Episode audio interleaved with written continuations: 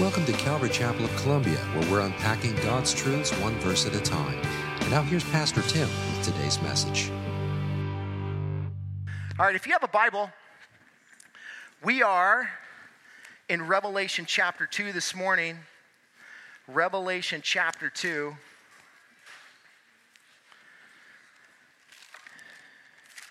And I tell you what, the illustration that we just saw right before us here feeding into what we're about to go into scripture about is, is canning. It's interesting that that would happen on this day. Because we're talking about a church who gets wrapped up in the world and how that is obviously happening today in this culture. And so how important it is for us to to guard the church the practices that happen within our midst because these young ones are growing up and guess what they're going to one day take over the mantle from us. We want to leave them something that's godly, a heritage that will point them to Jesus Christ. Amen? So, Revelation chapter 2, if you'll stand with me, we're going to begin in verse 12. We've already considered the letter to the church at Ephesus and the church of Smyrna. This morning, the church at Pergamum. Verse 12, we read, And to the angel of the church in Pergamum, write, the words of him who has the sharp two edged sword. I know where you dwell, where Satan's throne is.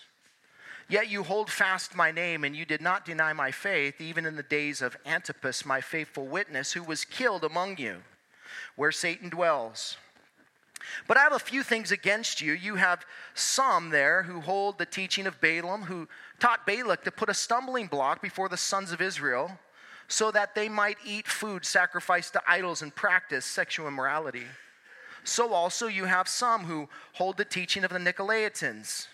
Therefore, repent, if not, I will come to you soon and war against them with the sword of my mouth.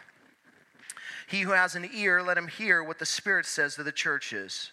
To the one who conquers, I will give some of the hidden manna, and I will give him a white stone with a new name written on the stone that no one knows except the one who receives it.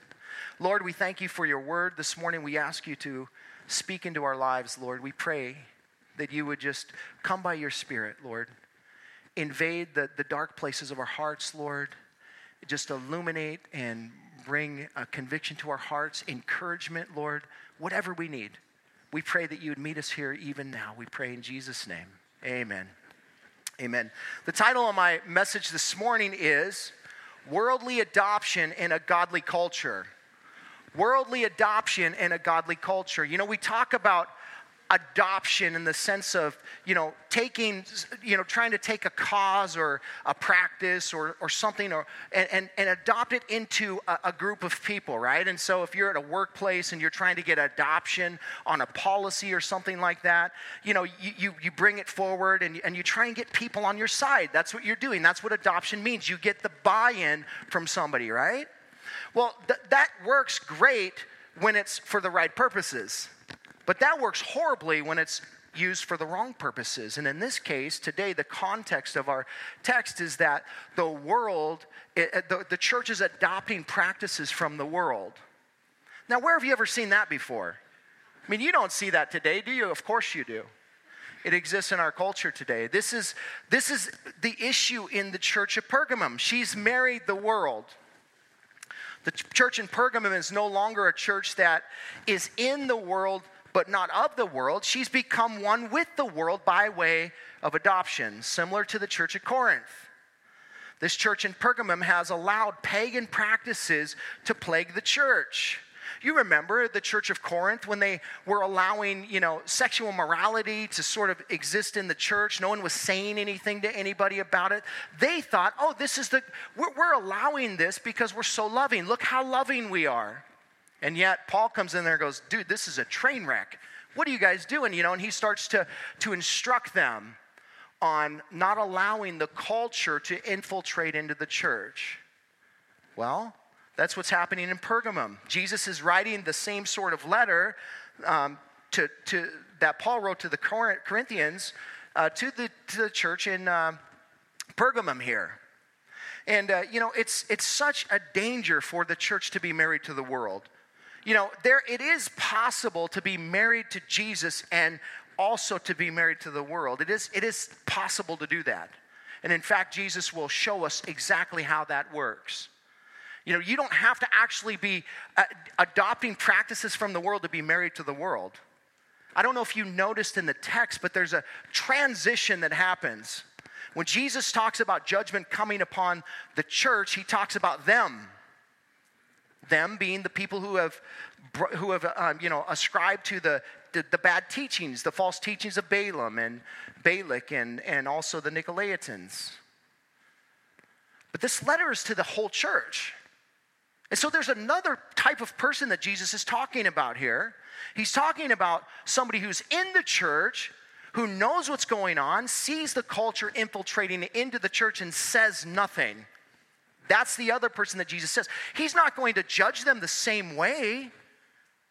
But nevertheless, he's addressing that person as well. Maybe you're here today and, and you see the culture infiltrating in on the church and you're doing nothing about it. You're saying nothing about it. Here's the reality is it's a, we have a responsibility. Every Christian has a responsibility to the purity of the gospel of Jesus Christ. We have all been handled that mantle. When we signed the dotted line with Jesus Christ and we said, You're my Lord, you signed your allegiance over to Him and you said, I will follow you and you alone. I will follow no institution and no man. I will follow Jesus. And that comes with some responsibilities, particularly when it comes to the church. Now, if you're, you know, if you have the sheriff mentality and, you know, you're looking for things, that's the wrong mentality because you'll always find things in the church. That's not what I'm talking about. That's not what Jesus is talking about. Jesus is talking about cultural practices that make their way into the church. It's better if I get on my tippy toes when I say that. I don't know why, but it is. So it's better for, you, know, he's talking about people who are adopting the culture, people that are in the church who aren't doing anything about the infiltration of the world inside of the church. And let me tell you something. I don't know. I mean, we, have said this before, and, and you know, it, you, you would agree with this that the church in the book of Acts looks very different than the church that we see today.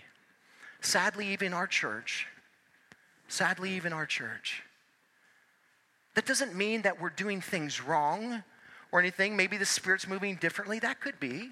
I'm not saying that that's the case. But one thing is for sure that we have to make sure that the world is not infiltrating the church, changing what we do and how we do it and who it's about. Folks, if you come in here and you think that worship is about you, you've missed the point. If you come in here and go, man, I don't like this song, why do they have to play this song? Don't they know my favorite song is this one? You have missed the point. Maybe God likes that song. Maybe God wants that song sung to him this morning. It's easy for us to make things about ourselves because that's what the world does. We've come out of the world, we know that. We know what it's like to be in the world. We know what it's like to be of the world because we all have been there. We've done that. You bought the t shirt. But guess what? You're no longer there anymore. Jesus called you out of the world, He called you to walk faithful to Him. And that means we have to guard ourselves against the practices of the world. Now, here's the reality of it is that not only do we have our own temptations within ourselves, just our flesh that's drawn to the world because we're still in this entrapped in this fleshly body and we have desires for the world, but then we have an adversary. We have one who is also trying to make it incredibly difficult for you and I to be pure and to be, uh, you know, sold out to Jesus Christ. And so, what happens with the enemy is he's so good at warfare that he says, Oh, I'm, I'm not winning this battle, so here's what I'm going to do. You know, I'll, I'll, he throws all kinds of different things at us, and when they don't work, the thing that he will do the, the, the most subtly is he'll become your friend. And he'll join your the, he'll, he'll join your church and he'll join your friends and he'll join those kinds of things and he'll try to get at you that way. And that's what he's doing in this church. He has joined the church. In fact, Jesus says this is where his throne is. This is where Satan dwells the most. Folks, I don't know if you've noticed, but there is a high level of satanic influence in our world today. Now, you might, some of you might go, dude, you're crazy. What are you talking about? Listen, if we believe the Bible, do you believe the Bible? You believe the Bible? Well, the Bible says that we don't wrestle against flesh and blood, right? What does that mean? That means that every single problem that we have is a spiritual problem. Every single problem that we face is a spiritual, it has some sort of significance in the spiritual realm. It means that there are powers and rulers and, and, and the prince of darkness at work behind the scenes trying to get your attention, trying to woo your, your adoration from God to Himself. And here's, here's the reality of this Do you know that He hates you? Why does Satan hate you? Because you bear the image of God. You are made in His image. He hates that. He hates that. That's why we have a culture that wants to battle identity because the devil hates our identity. He hates the fact that we have been, we have been uh, made in the image of God. So he wants people to, to rebel against who God made them because that's the image of God himself. He wants to be God. And he's getting all kinds of worship, folks. He's getting all kinds of worship in our world today. The Lord tells us that when it comes to the church, though, he ought to get no worship he ought to get zero worship. We have to be careful then that we don't allow the world practices that are in the world to infiltrate the church. If this letter were to, were to actually relate to some church history, and, and, it, and it very well could, I'm not saying it doesn't, but if it did, it would relate to the era when Constantine became the ruler of Rome and, it, and when the Roman Catholic Church was built was, was, was birthed. You, you might recall Constantine married the church to the state, making Christianity the religion of Rome, and, and all kinds of horrible things ensued in the name of Jesus afterwards. Which reminds us that just because something is presented to us in the name of Jesus doesn't mean that it's from Jesus. And it also tells us that we have to be very, very careful about things that we see and things, you know, we have to be careful because the enemy is at work. And, you know, the, the story goes that Constantine saw a, a burning cross and, and he heard the, the voice saying to him, In this sign, conquer. And as a result, it said that he fell to his knees and he became a Christian. Now, many people questioned his salvation. They questioned, did, did he really become a believer? I can't answer that question. I wasn't there. The Lord knows. But here's what I know is that what Constantine did as a result of seeing this image and then it, you know deploying this this this effort through the whole Roman Empire was not from Jesus. Was not from Jesus. Conversion by the sword. You know, the Lord doesn't make anybody come to Christ. You want to be as rebellious as you want to? Go for it. You'll suffer the consequences, but He doesn't make you come to Christ. And there were many other things that happened as a result of this. It was 13 or 313 AD. Constantine proclaimed the Edict of Milan, establishing religious tolerance for Christians in the Roman Empire. You could imagine how relieving that might have been for those who were believers in that time frame, right? Because the Roman Empire had been persecuting the church majorly. Of course, there were emperors here and there that were kind to uh, Christians, but, but many of them pummeled the church, persecuted the church, you know, caused uh, many, much martyrdom in that empire. So, no doubt people were relieved. But when that happened, the government began to fund uh, the church and control what was said and how the church was run, and many false practices resulted.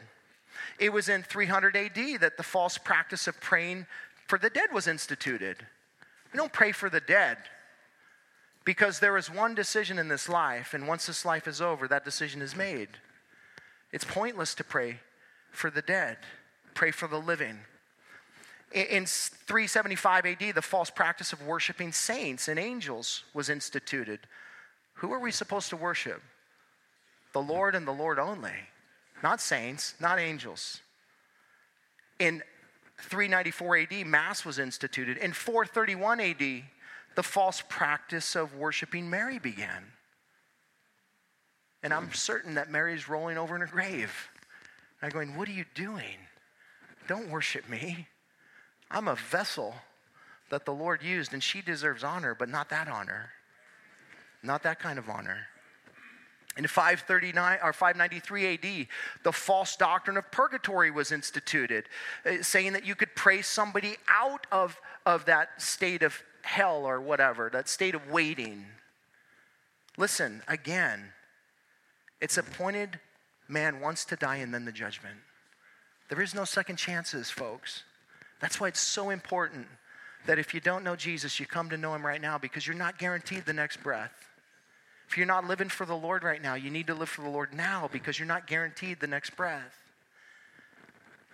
And so, all these crazy things happen as a result of, you know, Constantine and this vision that he saw, and he married the church to the world. Jesus never called the church to be married to, to the state. I mean, he, he did, he, there's a clear distinction between his kingdom and this kingdom. Do you know that? When Jesus was asked, hey, should we give to Caesar? He said, give to Caesar what is Caesar's. Distinction, that's that kingdom, but give to God what is God's. That's a separate kingdom.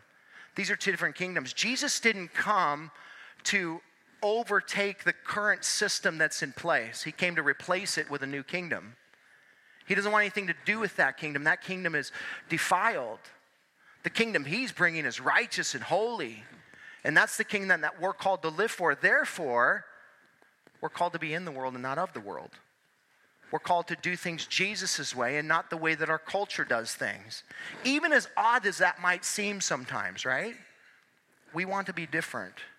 If the church is married to the state, then how can it have a distinct difference? How can we stand out?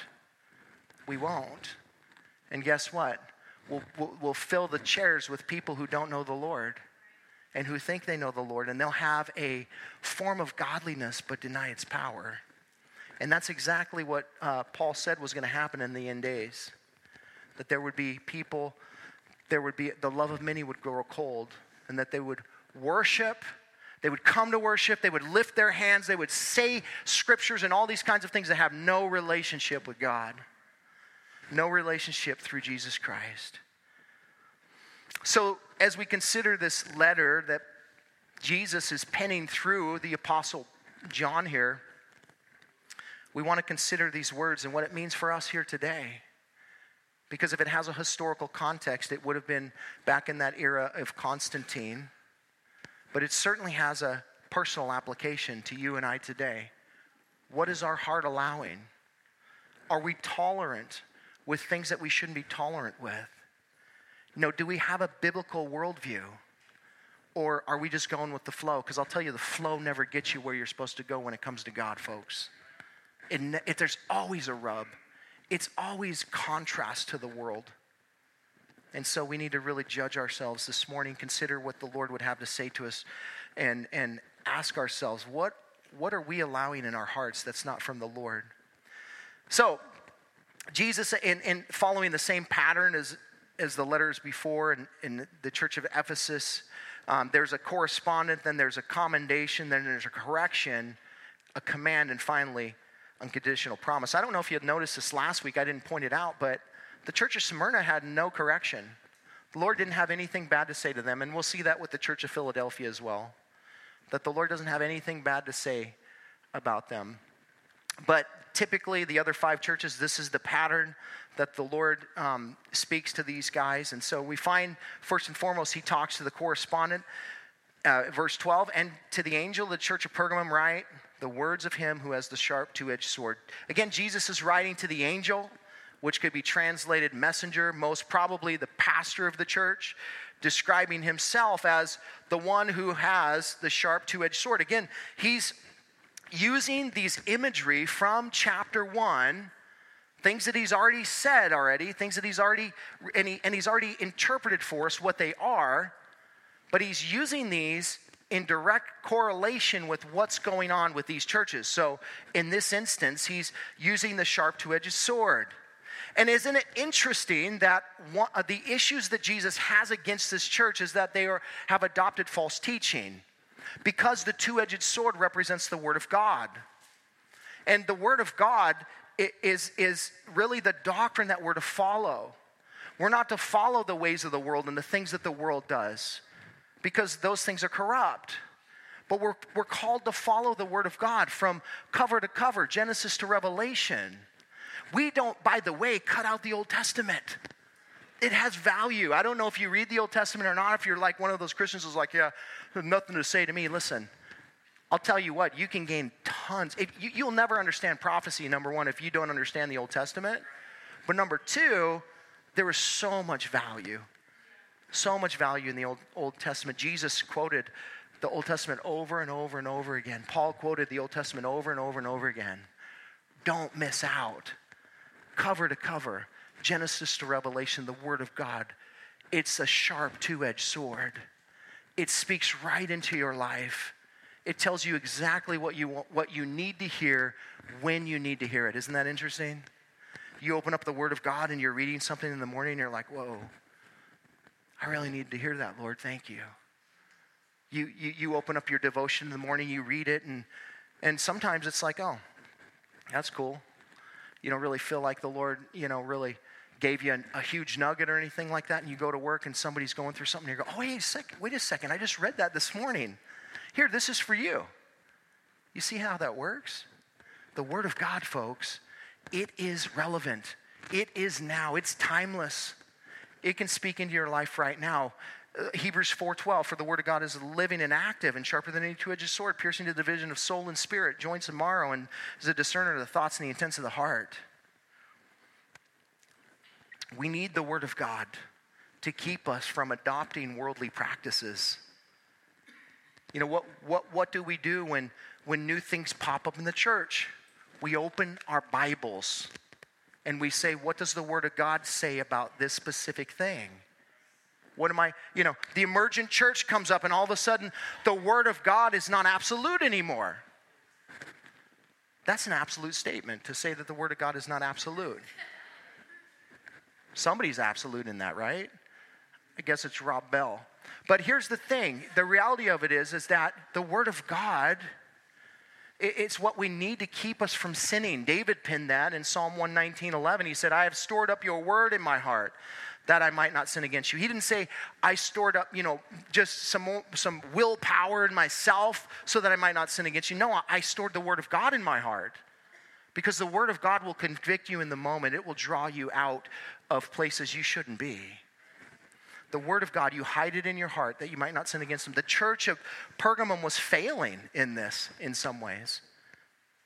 They weren't staying true to the word of God, and so Jesus has a few things against them which we'll see in a second. The other thing that's interesting about this picture that Jesus paints of, be, of the word of God, or the sword that he has there, is that in Pergamum, the proconsul there was granted a rare power known as the right of the sword, meaning that he could perform executions. The man had judgment power over this temporary life. And I think what Jesus is saying here is, oh, oh I have all authority and power over this life and the next. He's saying, You want, you want to consider authority and judgment? Look to me. I'm the judge, I'm the authority. I decide what happens, and no one else. And it's a picture of his authority. It's a picture of, of, of Jesus saying that I determine where you spend eternity. And he's also telling the church here that there's judgment also on the way if they don't heed to his response, to, to, to his correction here, his warnings to them. Jesus holds the only sword that matters, folks. And his church needs to keep herself pure in practice and focus on what we're called to focus on that is to share the gospel, the Great Commission, for judgment is coming into the world. There are people departing from this world every day by the thousands or millions, I don't even know what the stats are, but they're big, that don't know the Lord, that are going to hell. And so, you know, we have a responsibility. I don't say that to, to, to shame you. I say that to, to exhort you to share the gospel. When the Lord calls you to share the gospel, do not stand back. There's a reason. And maybe you're going to be the last person the Lord sends into this person's life before they meet him.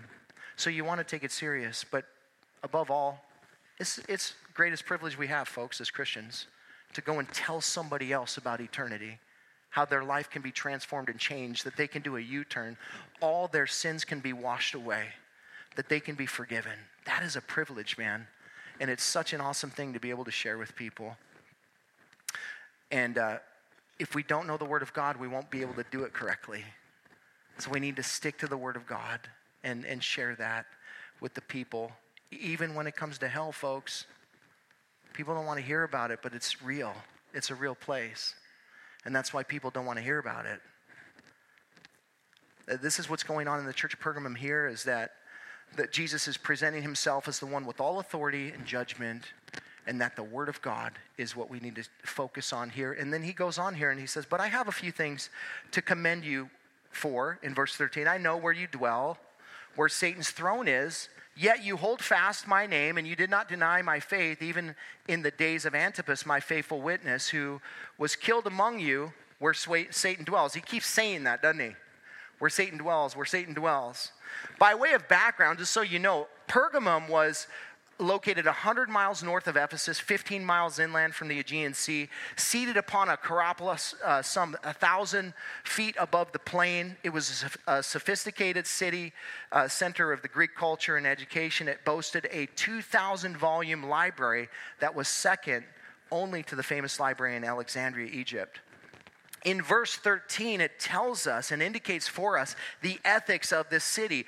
This is where Satan's throne is. And why would Jesus say that there? This is where Satan's throne is. Many believe that it relates to the, the temples of the false gods that are worshiped there. In particular, one, uh, one temple that was built to Zeus. Pergamum was supposed, supposedly the birth city of Zeus. And so there was a temple dedicated to worship to him. Some believe it's this temple that Jesus is referring to as Satan's throne.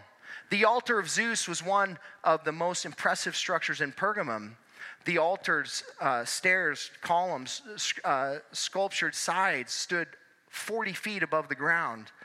Today, you can actually view this if you'd like to. You can go over to Berlin, Germany, and you can see these stairs that were unearthed and moved over there and given to the Museum of Pergamum there in Berlin.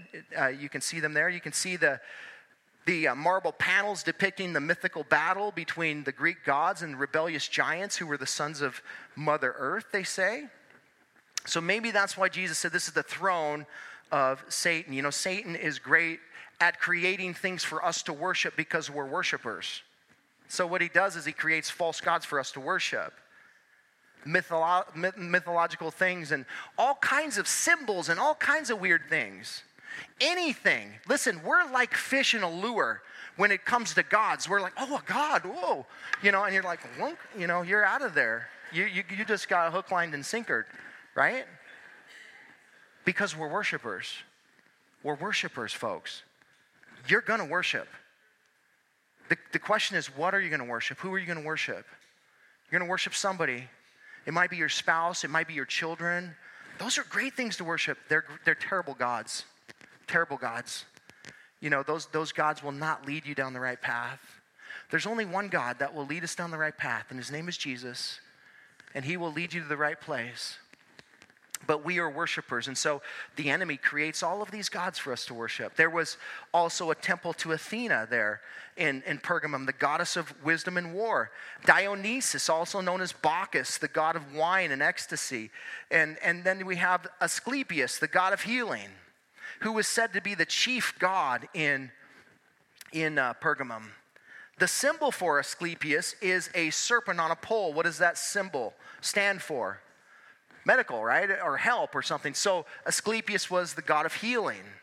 So they had a temple there, and Pergamum built to Asclepius, and they, they filled the temple with non poisonous snakes. And if you wanted to get healed, you would go and live in that temple. You would lay in that temple. You would wait for hopefully one of those snakes to slither over you or touch you in some way, and then you had a possibility of being healed. Does that sound crazy or what? But doesn't that sound satanic?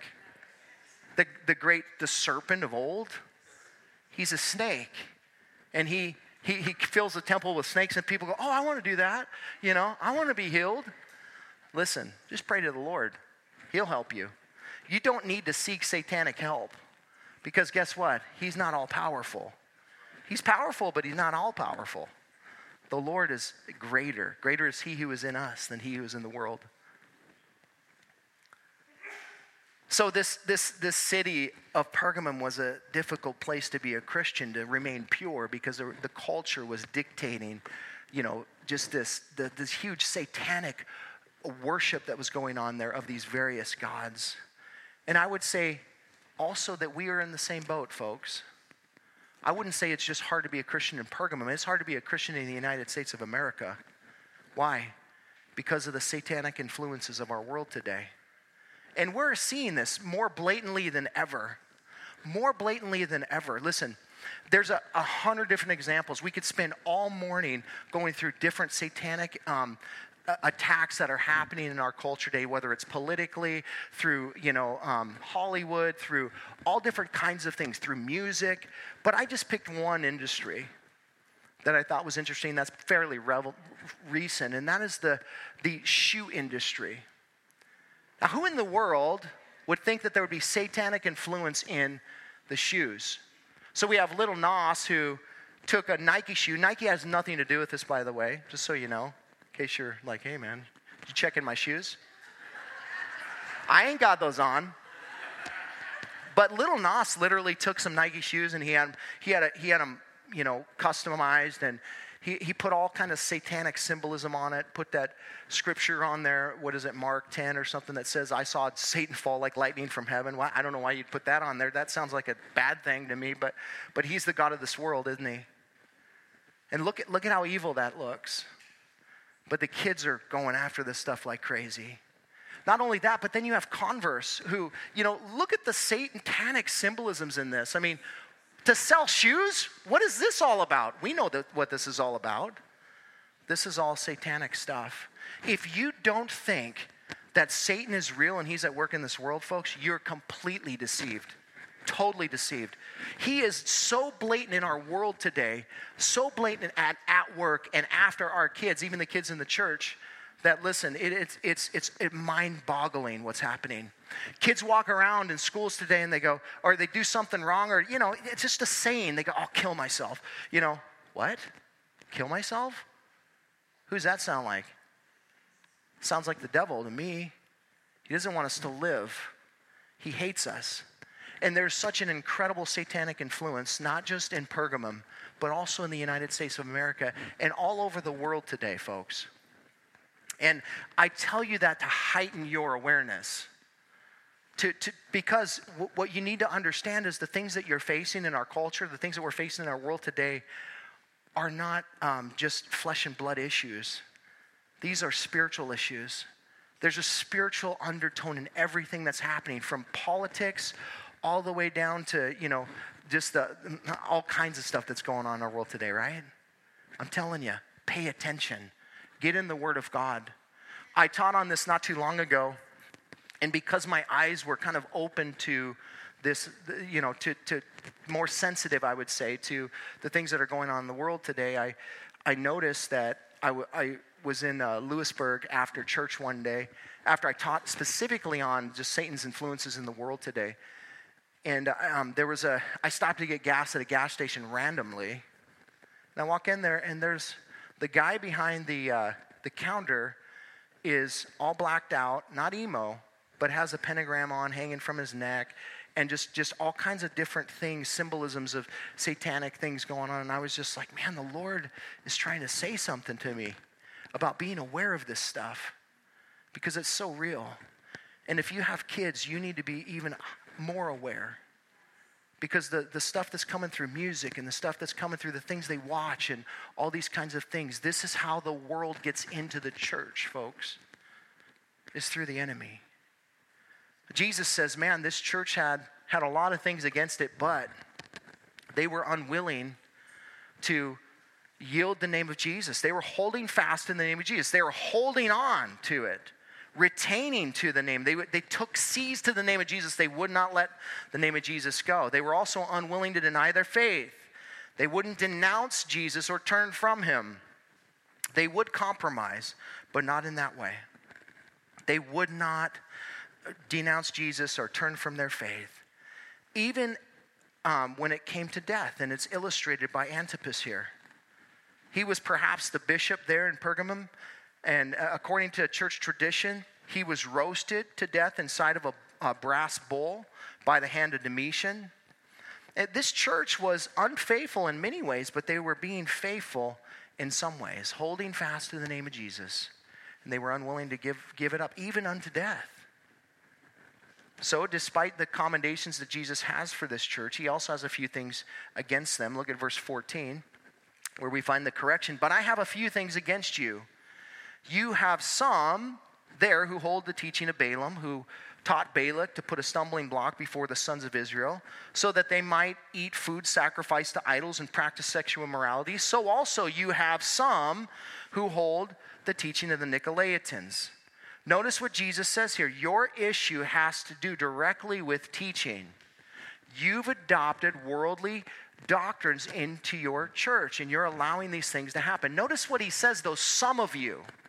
He didn't say the whole church is doing this, but the whole church is accountable for it.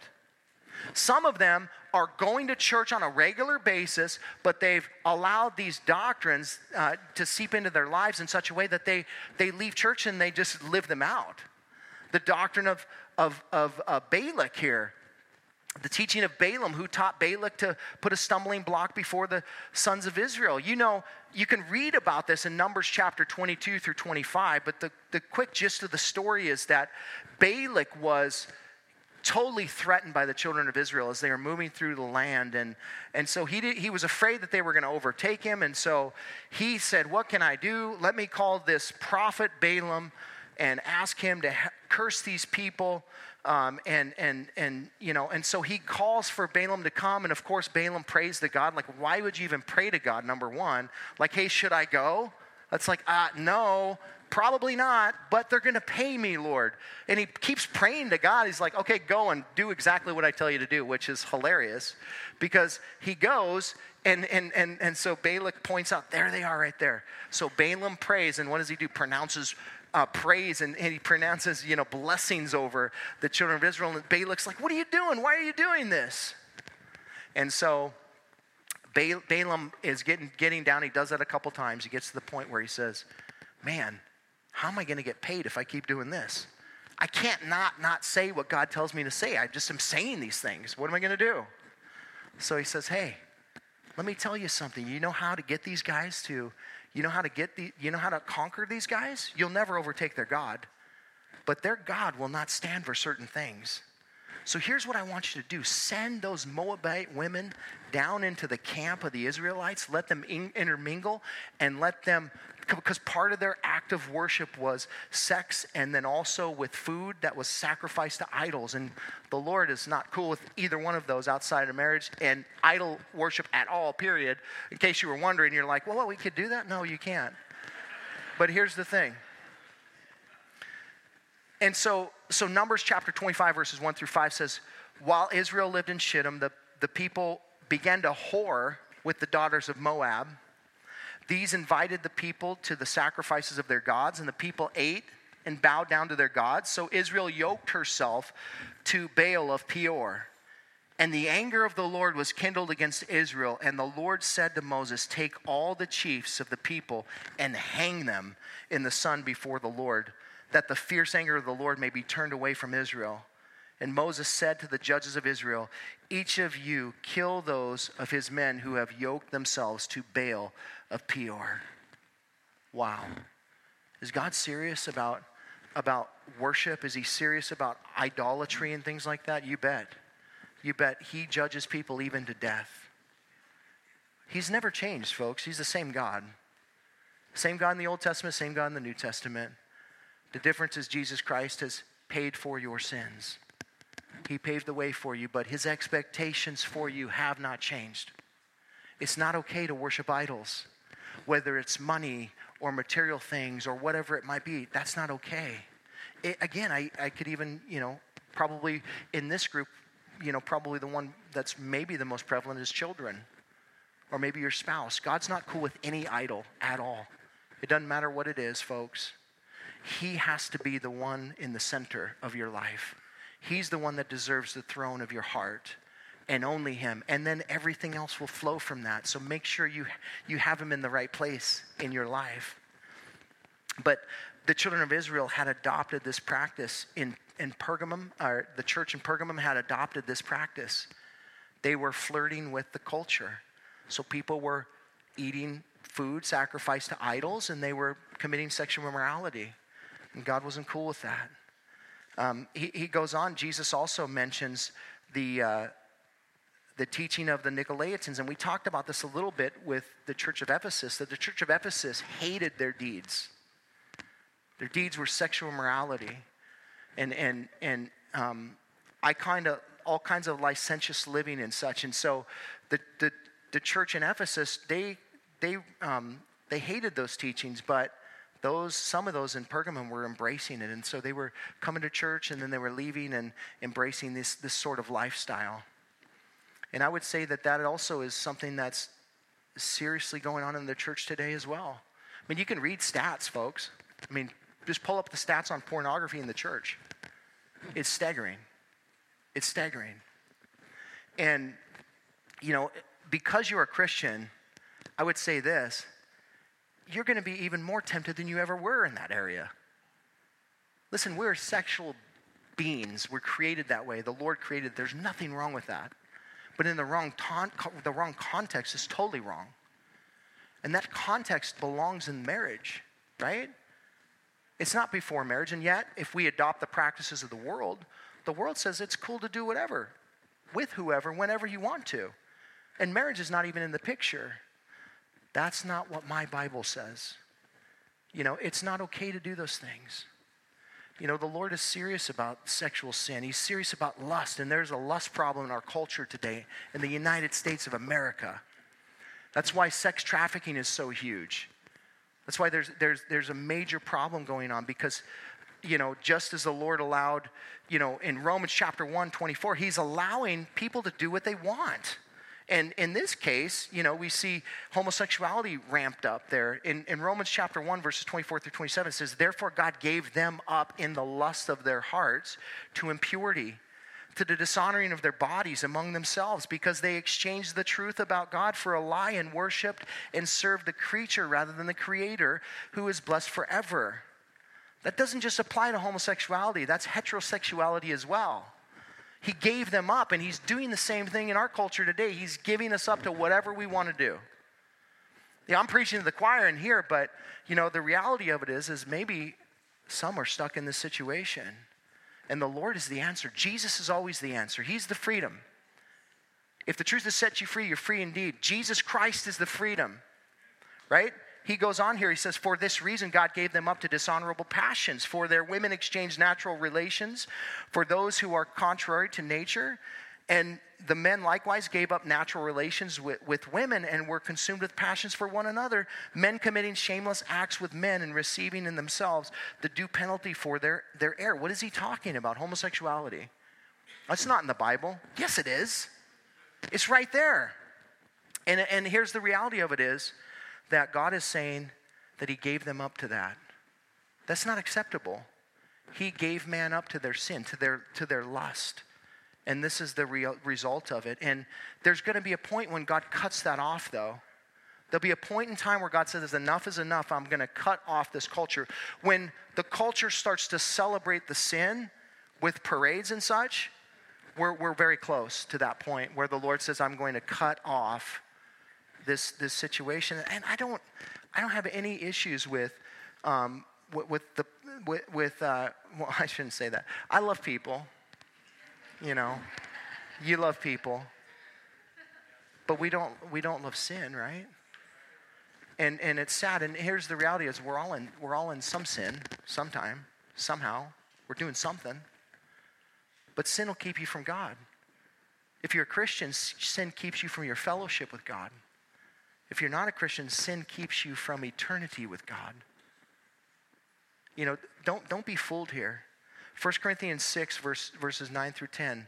This is not just a verse to use on homosexuality. Listen to this. Or do you not know that the unrighteous, here's the definition, will not inherit the kingdom of God? Do not be deceived. Here's the, here's, a, here's the definition of unrighteous neither the sexually immoral, idolaters, adulterers, men who practice homosexuality, nor thieves, nor greedy, nor drunkards, nor revilers, nor swindlers will inherit the kingdom of God. That's pretty clear. There, there's really no wiggle room in that. Jesus doesn't say, as long as you are just kind of doing it, that's okay. Do you notice some of the other things in there? We want to focus on the sexual sins. There's other things in there uh, also that will keep you from the kingdom of God if you're not a believer. How do you know you're a believer? If you keep his commandments. If you keep his commandments, you are my disciple, Jesus said.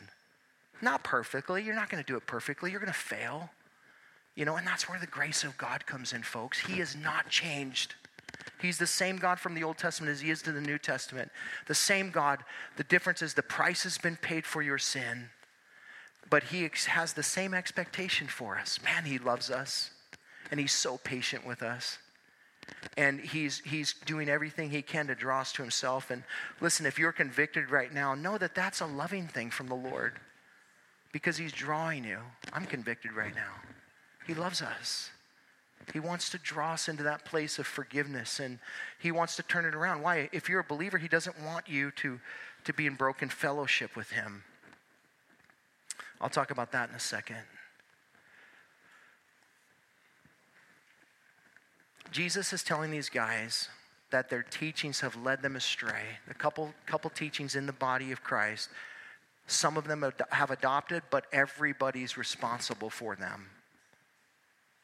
It's so important that you know who you're listening to, that you understand the doctrines that are being taught. And you'll never agree with anybody 100%, except for me, right? I mean, of course. I don't agree with myself sometimes, folks. I mean, so you're never going to agree like 100% on things, and that's okay because we, we all have, we study the Word of God and we're students of the Word of God, and we come up with our own, um, you know, interpretations of, of some things. There's not everything has like six different interpretations. Some things do. You know, it's okay to have a different interpretation on the rapture or, what, or those sorts of things because they're not salvation issues. But when it comes to salvation issues, Jesus Christ and Him crucified, there is no wiggle room. It's one way. His name is Jesus. Right? But but here's the thing about teaching is we have to we have to be careful about what we're listening to just like our children need to be careful about what they're the kind of music they're listening to the kind of things they're watching we too in the church can get totally off track by listening to the wrong people here's here's a question i would i would use to ask myself about about teachers that i follow does the teaching i'm following change me to become more like jesus or does it make me feel comfortable in my sin? That's a good question to ask yourself. There are probably a hundred other ones. That's just one that you can ask yourself. Is this teaching leading me closer to Jesus? Is Jesus the center of what's happening in, you know, in this person's life? Do they tell me more stories about themselves than they tell me about Jesus? You know, who, who am I following when it comes to the teachings? I want to follow Jesus. So Jesus addresses the false teaching that's going on there. And he now goes on to a command here, telling them in verse 16, therefore repent. If not, I'll come to you soon and war against, listen, war against them. Very important, you, you see the distinction here. War against them with the sword of my mouth. He who has an ear, let him hear what the Spirit says to the churches. This is a sobering word from the Lord here, where he's saying, repent or else. Again, this is a church wide call to repentance for those who were following false teachings, for those who were allowing it also to exist in the church. The body of Christ needs to be confrontational about sin, not only in our own lives, but also sin in and amongst the congregational setting. We have to be serious about it. And you know, I know that like sometimes that's uh, one of those things like, oh man, who are you to say anything to me? Church discipline is part of the Bible. You know, when you have sin going on in the body of Christ, you're called to address it. Paul did it all the time. You know, and, and so we're called to address things that happen in the body. Why? Because sin spreads easy. So if we don't if we don't deal with sin in the body of Christ, um, Paul said a little leaven leavens the whole lump. Before you know it, the whole body could be off. You know, if you if you leave California, you're going to Hawaii, and you're one degree off when you take off. How far are you going to be off when you get to Hawaii? You'll never get to Hawaii. You'll miss it completely, right? It only takes a little bit, just a little bit. And so we don't we don't walk around the church looking for sin. We're like, whoa, hey, where's Pastor Tim at? I need to see what he's doing. You know, no, we don't do that. But but here's the reality, and this is I've always said this that if the Lord allows you, allows something to be revealed to you, it's because he wants you to do something with it. He's not just letting you in on the group, right? He's just like, here's a little heavenly gossip, you know, here you go. Here's something for you to think about, you know. No, he wants you to do something. You know, and, and, there are times when when the Lord will prompt your heart to say something to somebody and then you don't do it, and guess what? Exactly what he says happens. Or exactly what he says comes to fruition. You're like, oh man, I shouldn't have said that. I mean, I should have actually addressed that with the person. So be serious. Listen to the Spirit of God, man. You know, if the Spirit of God is nudging you to talk to somebody about something, you need to do it. Because it's not about you, it's about Him. And He's trying to save somebody from something. God doesn't do it to embarrass us, folks. He does it because He loves us and He wants to um, heal us. He wants us to deal with this stuff so that we can be in a right relationship with Him. You know, the Bible says, be for sure your sin will find you out. It's not because God wants to expose you to say, like, oh, look, look what you're doing. Listen, if God were to flash every one of our minds on this screen, oh my goodness, right? For, for real. But here's the reality of it because none of us are perfect, but sometimes God has to take a little extra step to get a hold of us, to say, say hey, what are you doing? Why are you doing this? And sometimes you're met with, I don't care what God says. And it's like, oh, okay, well, just thought I'd let you know. You know, you love on the person, then you treat them like an unbeliever. You take somebody with you, you know, and, and you, you want to address it, and if, if they're not listening to you, you take somebody else with you. If that doesn't work, you, you take it before the church. If that doesn't work, you treat the person like an unbeliever. How do you treat a person like an unbeliever? Like an unbeliever. How do you treat an unbeliever? With love. You don't fellowship with an unbeliever, though, do you? No, we don't, we don't fellowship with unbelievers, but we love unbelievers and we have unbelievers in our life because we're supposed to share the gospel with people. If you and I are the only people that we have in our lives, we're also missing the point. We're supposed to, you know, be reaching out to people, to be ministering to people, but we don't have fellowship with people. Sin uh, will break your fellowship with God if you're a believer. 1 John 6, 1 through 10 1 John 1 6 through 10. it says, If we say we have fellowship with him while we walk in darkness, we lie and do not practice the truth. But if we walk in the light as he is in the light, we have fellowship with one another, and the blood of Jesus, his son, uh, cleanses us from all sin. If we say we have no sin, we deceive ourselves. The truth is not in us. If we confess our sins, He is faithful and just to forgive our sins and cleanse us from all unrighteousness. If we say we have not sinned, we make Him a liar and His word is not in us. What, what the Lord is saying through John here is that we're all sinners. And if we're living in darkness, we can't have fellowship with God. But if we'll just turn our hearts to Him, and we'll confess our sin, He'll wash us clean and He'll restore that fellowship, man. He wants to be in intimate fellowship with you. But just like we're not supposed to be in fellowship with, with darkness, the Lord's not going to be in fellowship with darkness, even if you're a believer. You might feel like, man, I don't sense the Lord in my life right now. I don't sense, you know, Him really doing anything. time to examine your heart and ask yourself, what's going on here, Lord? Is there something that's keeping you and I from each other? Is there something going on in my life that's offensive to you?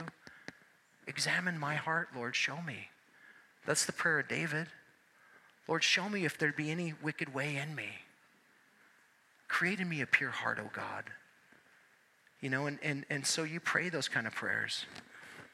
The Lord commands this church to repent, literally, to turn 180 degrees and go the other direction.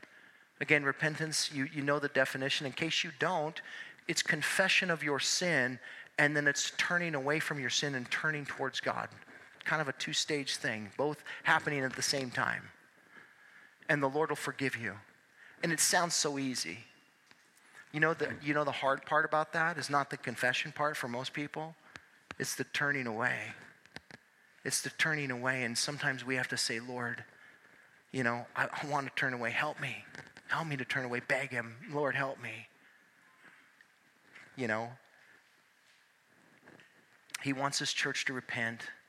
And then if they do, there is a. It, actually, I want to just make a note here that He said if they don't, that He's going to war against them. Who's them? those people who are practicing these, these, these doctrines of, of Balaam and, and the Nicolaitans, those people who have refused to hear the word of the Lord, he's going to judge them. That will affect the whole church, folks. It will affect everybody in the church, but he will do it and he's serious about that. He wants us to repent. He goes on here with the conditional promises for those that do. He says, To the one who conquers, I will give some of the hidden manna, and I will give him a white stone, and with, with a new name written on the stone that no one knows except the one who receives it. Two promises are made here to the one who conquers by way of repentance. First, Jesus says he'll give a give uh, such a one some hidden manna. You remember what manna is? Manna is literally bread from heaven. God gave it to the children of Israel as they were coming out of Egypt. It was to provide nourishment and satisfaction for them in the wilderness. And it was interesting that Jesus would later then call himself the bread from heaven. Right? He's our manna, he's our satisfaction. He's he's our nourishment that we need in our wilderness here in this world. We look to Jesus. The hidden manna is symbolic of the blessings that come from the person who refuses to compromise, who finds their satisfaction and their nourishment in the Lord in the Lord alone. He goes on here, secondly, and he says um, that the, the one who conquers in Christ will be given a white stone with a new name written on it. Now, there are a hundred different interpretations of what this might be. I'm just going to give you the one I think it is because it's relevant to what's going on here, is that it's probably referring to the stone that was given to athletes after winning some athletic contest. The, in, in Rome, it was customary for if somebody were to win some, some athletic game or something, then the emperor would give them a white stone with, with their name written on it, and they would use that stone then to get into some sort of a special banquet that was held after the games, and they would bring that stone in and they would be honored as the, the victor there. Perhaps this is the ticket to a special banquet in heaven for those who have remained in the world but not of the world. What we know is that Christ will give such a one a new name that no one knows except the one who receives it. What's the name that he's going to give you? You don't know. He just said nobody knows. You don't know. But we know at the time we'll know. And how awesome will that be? You got to be an overcomer, though. You got to be a conqueror. You don't let the world into your life. Do not let what the culture is doing influence you. You influence the culture. Amen. Thanks for listening. You can hear more of Pastor Tim's studies through the Word of God on our website, www.calvaryofcolumbia.org. Thanks again for listening, and we hope you'll join us again as we continue to study God's Word.